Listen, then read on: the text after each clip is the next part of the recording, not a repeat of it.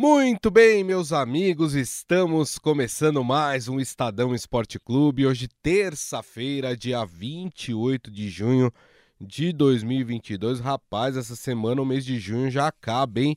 Vamos chegar na metade do ano. Como tá passando rápido esse ano de 2022. Sejam todos muito bem-vindos. Aproveito e convido vocês a participar da nossa programação, do nosso programa, através das mídias digitais do Estadão, Facebook, YouTube e também o Twitter. Quando você estiver por lá, aproveita e compartilha esse programa também, né, nas suas redes aí. Vamos fazer a nossa família aqui do Estadão Esporte Clube aumentar cada vez mais. Bom, vamos falar hoje muito sobre Libertadores e Sul-Americana, né? Vão começar as oitavas de finais dos torneios sul-americanos, o que é sempre muito legal, já com grandes jogos, né, grandes rivalidades, grandes disputas, né? E claro que isso faz com que a terça-feira de futebol seja animada. Mas vamos falar de surf também, viu, turma? Fica aí porque tem brasileiro campeão no surf, hein? Mas antes, deixa eu dar meu boa tarde para ele que está de volta, Márcios Azevedo. Tudo bem, Márcios? Boa tarde, Grisa. Eu e você estamos de volta, né?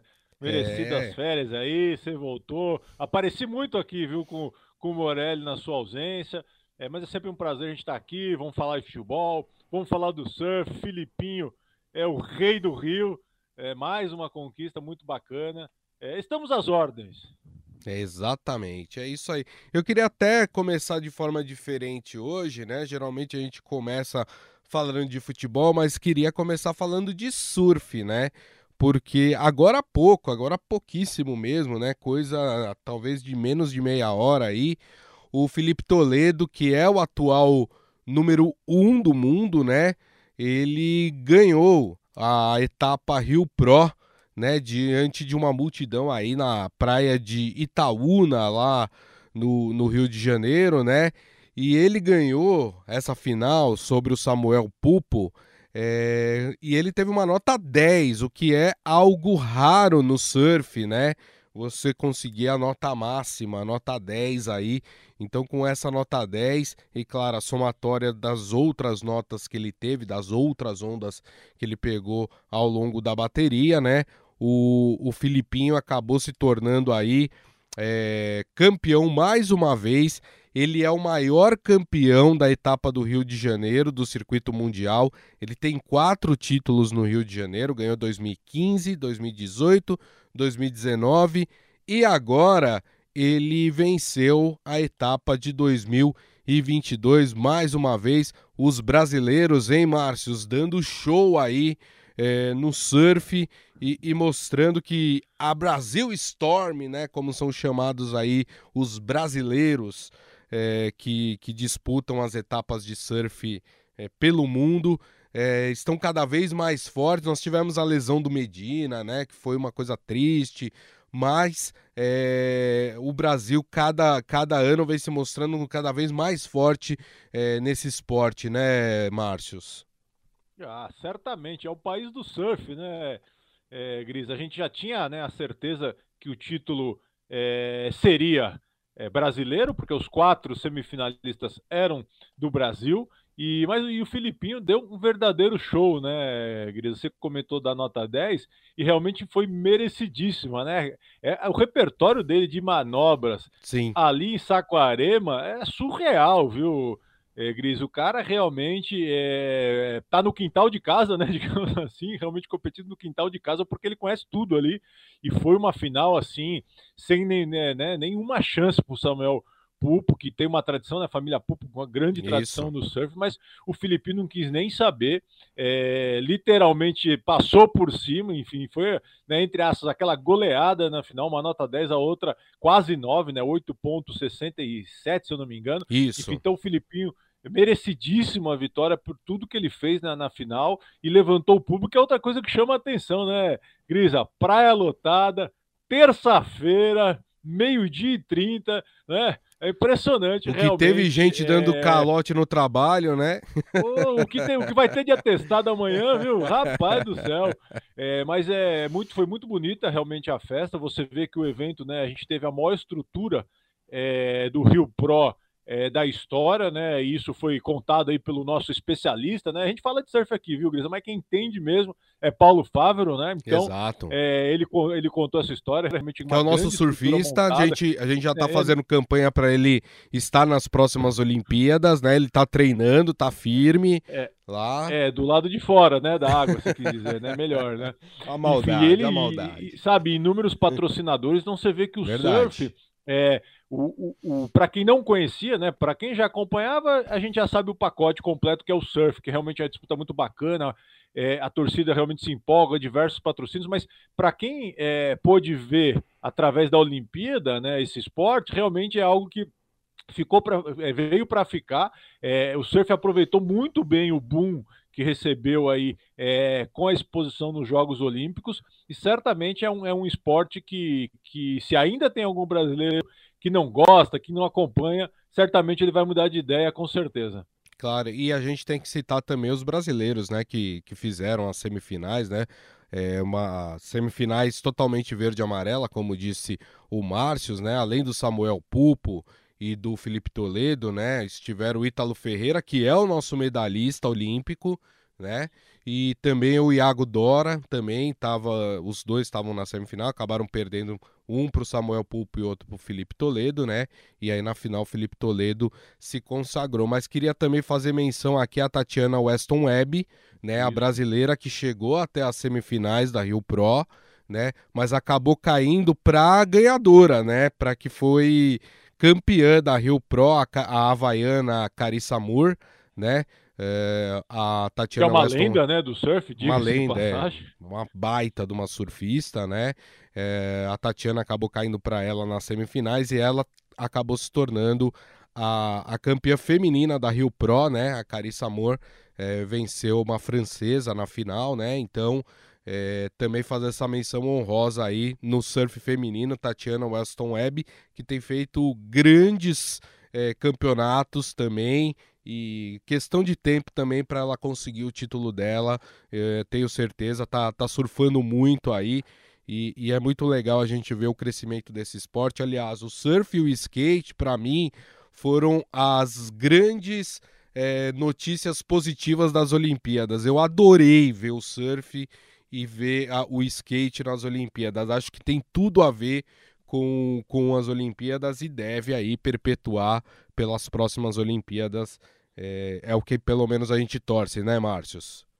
Ah, com certeza. Não, não, não sai mais do, do, do, programa olímpico e eu já tenho a minha, viu? Conversando até com o Paulo Fávaro, a gente já tem a nossa modalidade para 2024, que eu acho que vai vir para ficar também. Hum. Pessoal que né, tiver a oportunidade de acompanhar, Bote. tem bastante vídeo aí no YouTube. Não, é o Breaking, Breaking Dance, que eu acho que vai ser.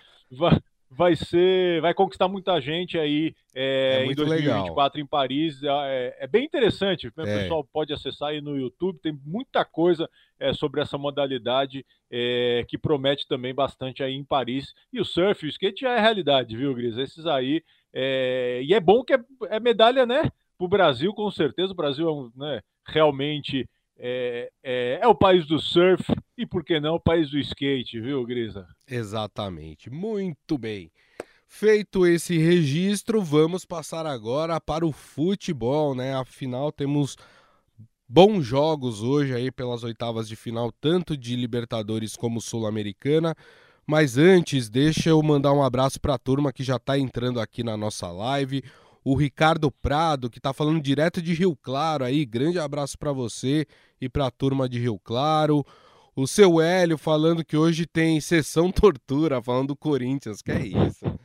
É, mas ele acha que o Timão vence o Boca Juniors por 1 a 0 é, E o Adi Armando aqui é, fazendo coro ao seu Hélio, falando com o Rony jogando, socorro, né? É, a gente já vai falar sobre essa partida de Corinthians e Boca. Aliás, a gente começa falando por ela, né? Até porque as equipes brasileiras vão ter que enfrentar aí alguns obstáculos, né? Muitos jogadores fora dos jogos, né? O Corinthians está sofrendo com jogadores fora. O Flamengo vai sofrer também com jogadores fora. Teve um surto de Covid lá no Flamengo.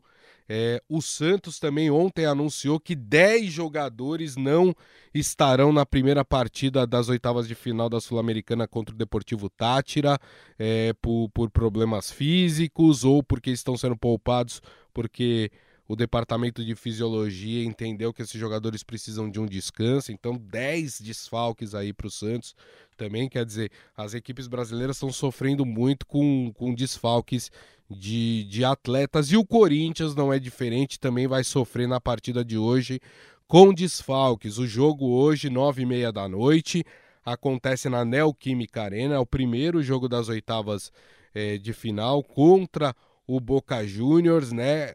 E aqui é sempre importante a gente vai falar que o jogo vai ser transmitido no SBT e também na Comembol, porque agora com essa bagunça que virou, né, aonde vai passar o jogo, né? Temos 300 canais que passam os jogos, então é sempre importante a gente dar esse recado também para a torcida corintiana. E olha só, o Corinthians com tantos problemas, a provável escalação do Corinthians antes de passar para análise do Márcio Azevedo Corinthians que deve entrar campo, em campo hoje contra o Boca Juniors deve levar a campo Cássio no gol, Raul Gustavo e João Vitor na zaga, nas laterais Fagner.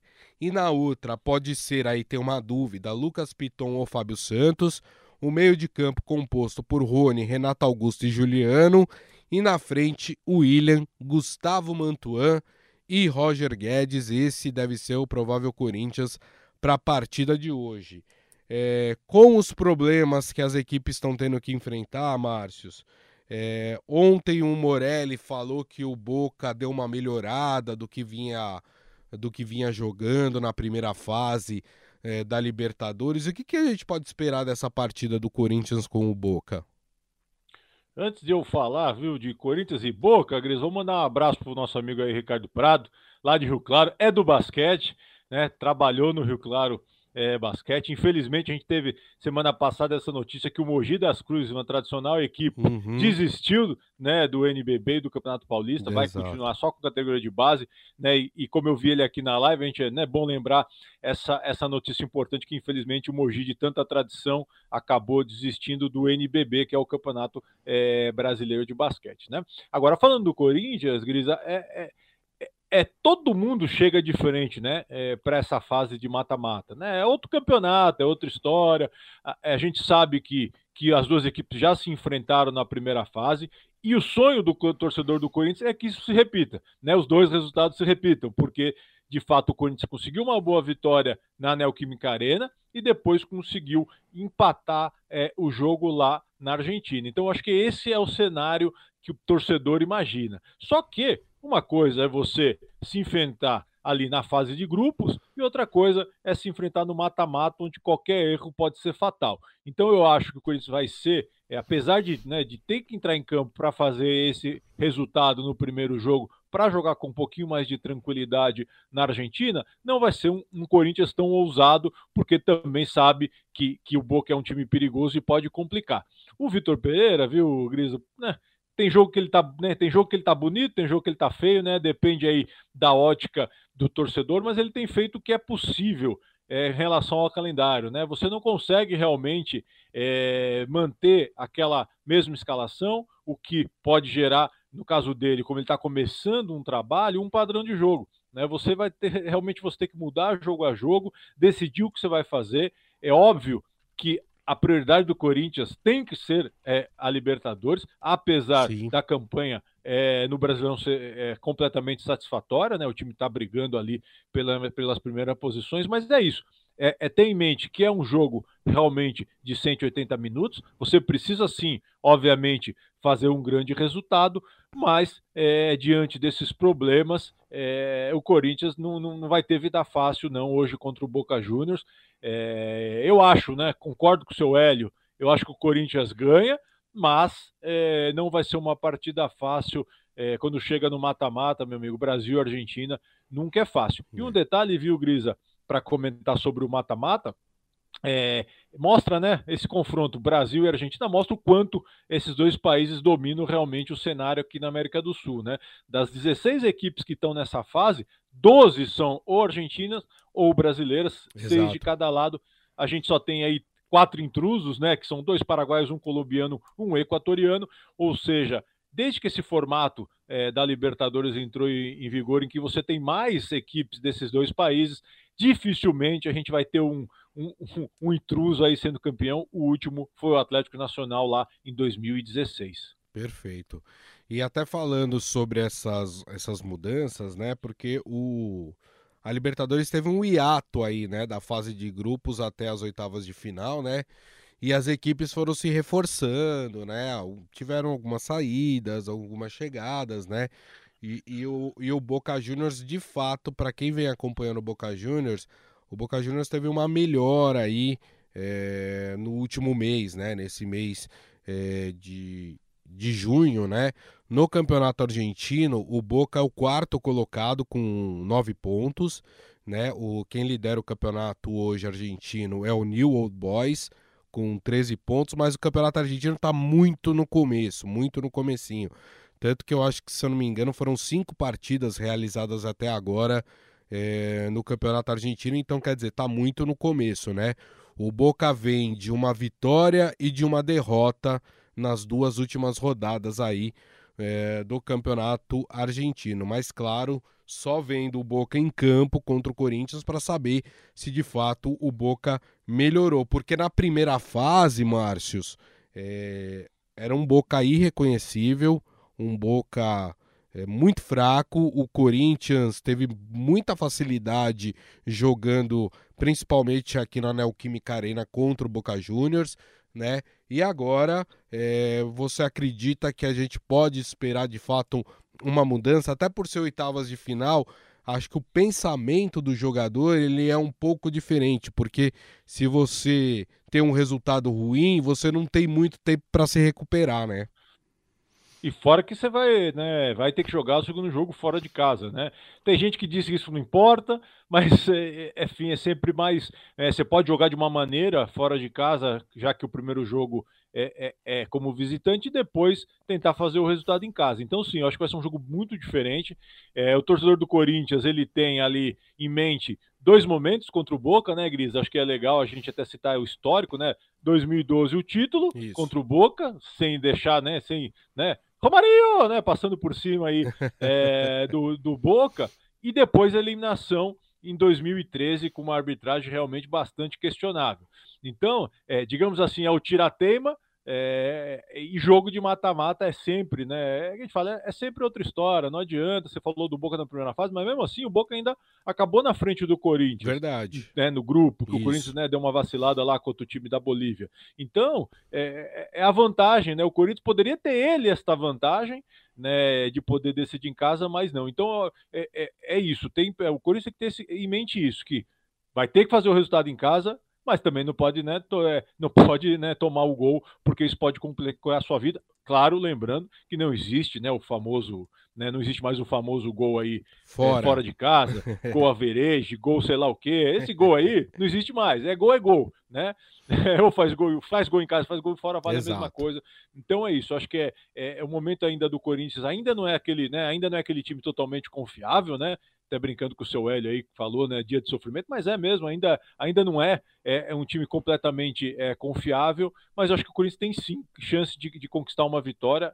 Eu apostaria em 1 a 0 também, assim como o seu Hélio, e, e largando na frente. Agora lá, depois é, é outra história, o Corinthians vai ter que jogar de uma outra maneira. Eu acho também importante, queria só citar, acho que o retorno do Fagner, né? O Fagner voltando Isso. ao Corinthians, para mim, para mim é um, é um, jogador que, já até fugindo ao tema da Libertadores, é um, um jogador que eu acho que o Tite deveria ficar de olho, porque a gente não tem lateral direito para a Copa do Mundo, não. E o Fagner é, continua jogando muito bem quando tem a oportunidade. Claro que às vezes exagera, né? Um pouquinho aí na dose. Então, esse, é, o meu, ainda... esse é o meu porém com ele, né? É, mas ainda ele é, às vezes perde melhor, a né? cabeça né? e isso numa Copa do Mundo pode ser fatal para uma equipe.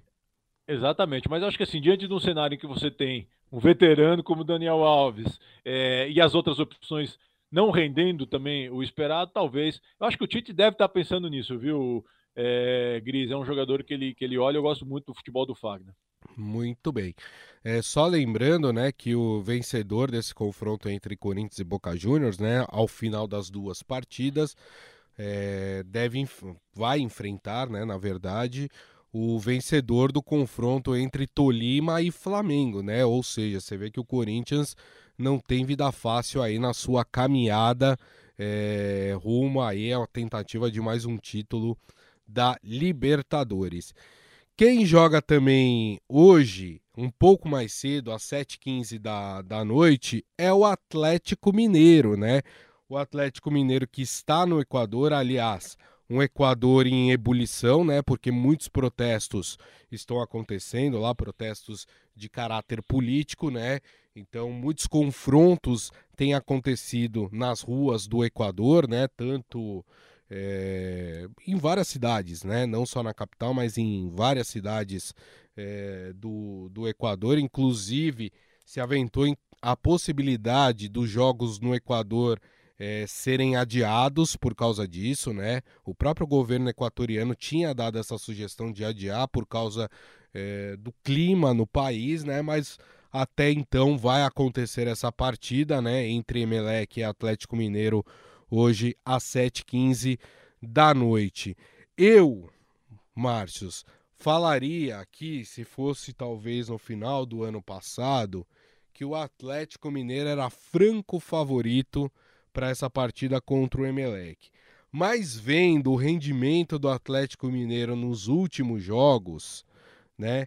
Eu não tô tão confiante assim de que o Atlético Mineiro vai passar o trator em cima do Emelec. Não sei qual é a tua visão dessa partida. É, então, o, o Atlético, Gris, ele entra talvez na mesma categoria aí que a gente comentou aqui do Corinthians, né? É aquele time que tem grandes nomes, mas que ainda não se ajustou é, sob o comando do turco, né? Ainda não deu né, o, o, o futebol que o, que, o, que o Atlético apresentou no passado, como você bem disse, que encantou, que, né, que serviu para ganhar o brasileiro com até certa tranquilidade, ainda não não aconteceu nesse 2022. Só que do outro lado, Gris, a gente tem, né, é, é um adversário frágil, né? A gente pôde acompanhar é, com o Palmeiras, que enfrentou duas vezes. Foi, de fato, o adversário mais difícil para o Palmeiras, mas que também não quer dizer muita coisa. Então, eu acho assim: se o Hulk tiver inspirado, é, é uma vitória tranquila. E ele, Inácio, também, que é, que é o outro cara que comanda esse time do Atlético Mineiro. Se, se eles jogarem um pouquinho só, eu acho que já resolve contra o, contra o Emelec, é, que no caso fica muito, a gente fica muito mais preocupado com esse extra-campo é, que já, já forçou né, em outros momentos, não no, no, Equador, mas em outros países já forçou que a Comebol adiasse jogos. Inclusive é, o campeonato equatoriano está paralisado nesse momento. É, então é, é, sempre temeroso, né? Mas é, é, é o famoso, o espetáculo não pode parar, né? A Comebol ela já não liga mesmo para o calendário dos campeonatos é, nacionais há um bom tempo mas o dela, né, ela não deixa parar de jeito nenhum. Então a gente espera que possa, não possa acontecer nada fora de campo, mas eu acho sim, apesar de você falou, não é aquele ah, favorito, mas eu acho que o Atlético passa sim é, com duas vitórias nesse confronto, ganhando é, hoje lá no Equador e depois decidindo com muita facilidade aqui no Mineirão. É, para o atleticano, o Emelec hoje é o sexto colocado do campeonato equatoriano, que vamos combinar, não é lá dos campeonatos mais fortes da América do Sul, né? Então, quer dizer, não vai pegar uma equipe é, que possa ser parelha, claro, se o Atlético Mineiro jogar o que pode jogar, né? Porque vacilos acontecem na Libertadores e vacilos já tiraram muita equipe que era melhor é, do campeonato. Então não pode. Libertadores você não pode brincar com ela, é, senão ela te tira, ela te cospe fora do torneio, né? Então precisa ter muito cuidado aí é, nesses confrontos. Além do jogo do Atlético Mineiro, nós temos um outro Atlético também jogando hoje pela Libertadores, às nove e meia da noite na Arena da Baixada, lá em Curitiba. O Atlético Paranaense vai enfrentar o Libertar. Mas o mais interessante é que o que chamou atenção em relação ao Atlético Paranaense não é nem essa partida pelas oitavas da Libertadores, mas as declarações feitas pelo seu presidente, o Petralha, né? Ontem ao falar né, da contratação do, do Fernandinho, né, que está voltando para o Brasil, está voltando para o Atlético Paranaense. E ele soltou um monte de pérolas ali durante a entrevista coletiva. É, a primeira é que ele defende que todas as partidas no Brasil sejam feitas com torcida única. Ou seja, é, vai jogar o Palmeiras no, no Allianz Parque, só a torcida do Palmeiras, independente do adversário. Né?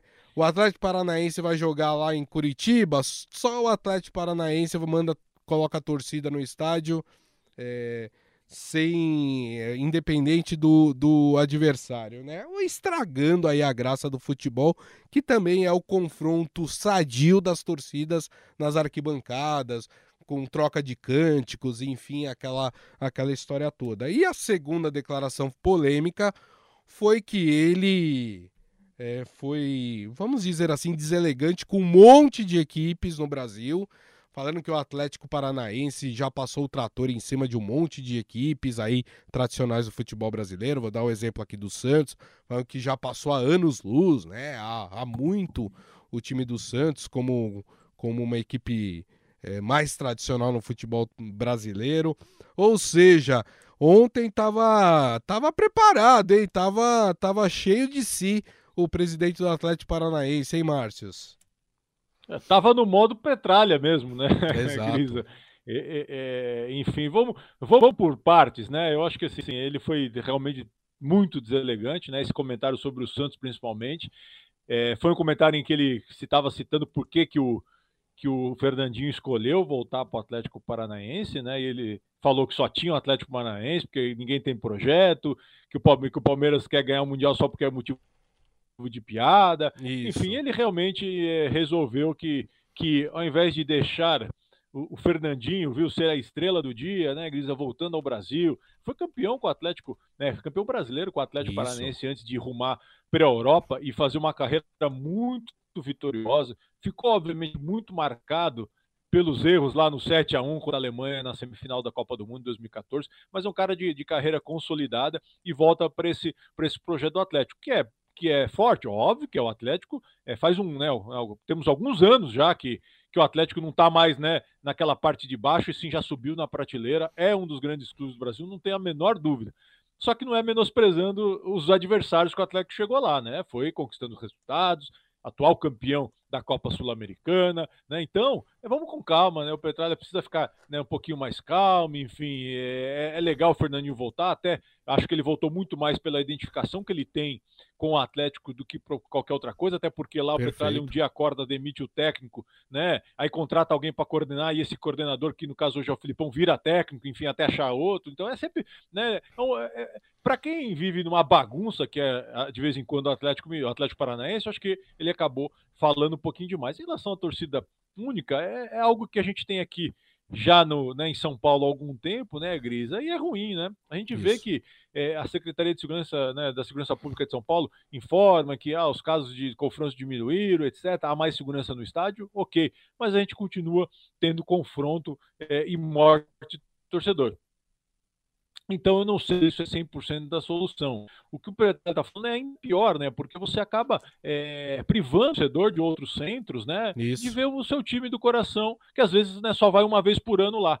Né? Por exemplo, você vai jogar um, né, um Atlético Mineiro lá, que foi o caso, contra o Fortaleza no Castelão, você vai privar o torcedor do Atlético Mineiro e acompanhar o seu time uma vez no ano? É complicado, né? Perfeito. Eu sou contra é, torcida única, aceito todos esses números que a segurança pública apresenta aqui em São Paulo, mas eu, eu acho que que isso acaba, né? Você tem torcedor que, né, Grisa, que nunca viu, né? Tá, tá frequentando estádio agora, que nunca viu é, um, um, né, aquele negócio que era legal, né? O pessoal das antigas vai lembrar, né? Quando você tinha jogos clássicos que eram só no Murumbi, né? Você ainda não tinha né, o Química Arena e, e o Palestra Itália não recebia é, esses clássicos ainda, né? Depois Isso. chegou até a receber alguns aí. Você tinha aquela briga, né? O pessoal chegava cedo no estádio e você ia com, né? Não tinha gol, não tinha separação da arquibancada, as torcidas iam empurrando uma a outra, Isso. Com, né? Chegava mais gente, aí a polícia ia lá e levava é, a separação para o lado. Então, esse é o tempo do futebol é, que a gente lembra. Então, por isso de que eu sou contra o Petalha na relação, em relação à torcida única. Para mim, isso não resolve, não é bom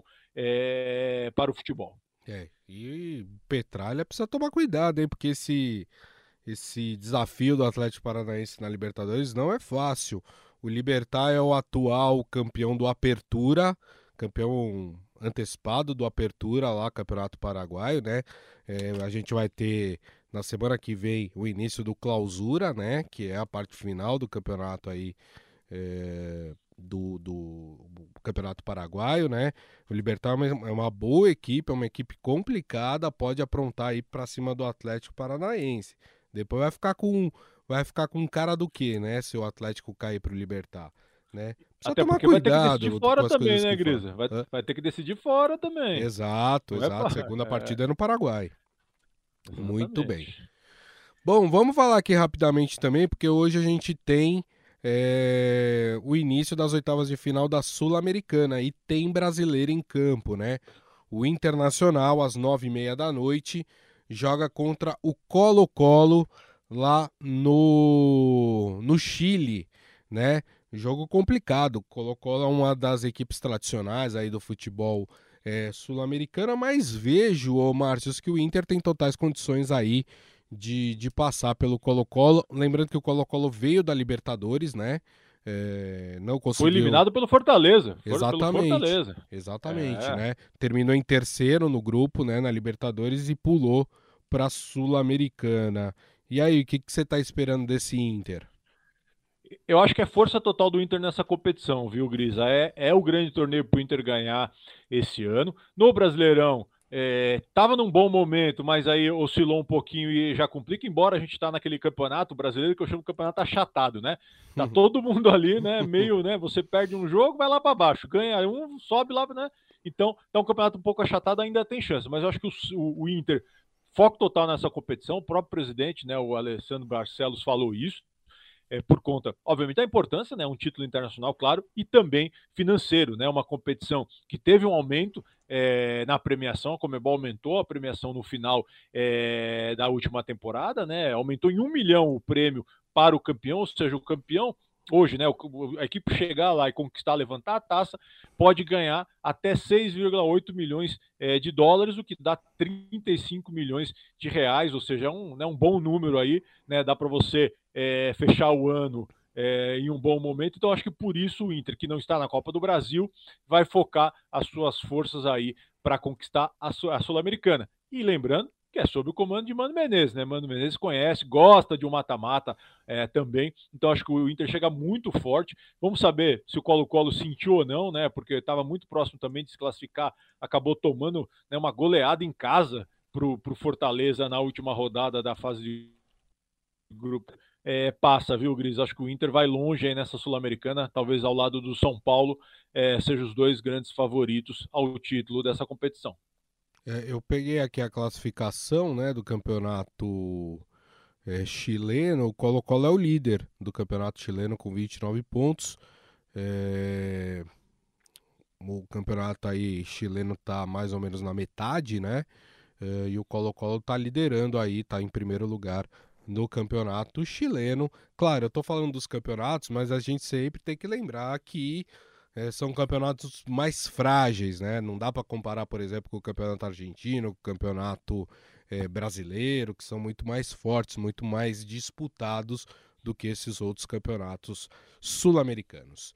Muito bem, turma, e assim nós encerramos o Estadão Esporte Clube de hoje, agradecendo mais uma vez aqui a presença de Márcios Azevedo. Obrigado, viu, Márcios? Obrigado, Grisa. Mandar um abraço também pro Daniel Souza, que está acompanhando a gente aí, tá sempre na live. É o cara que gosta muito de basquete, viu, Grisa? Então eu sempre lembro dele, que ele acompanhava o nosso programa, o Sexta no Estadão. Um abraço pro Daniel. Obrigado aí pela, pelo convite, estar tá sempre participando assim aqui com você na ausência do Morelli. É, e é sempre um prazer, você sabe disso. Muito obrigado. Bom, turma, queria também agradecer a todos vocês que estiveram conosco aqui ao longo do programa. Lembrando que daqui a pouco tem o podcast que vocês podem ouvir pelo tocador de podcast da sua preferência. E amanhã, uma da tarde, estaremos de volta com o Estadão Esporte Clube, falando muito de Libertadores ainda, falando também de Sul-Americana, enfim, né? É uma semana recheada aí pelos torneios sul-americanos. Turma, desejo a todos vocês aí uma excelente terça-feira e nos vemos amanhã. Grande abraço a todos.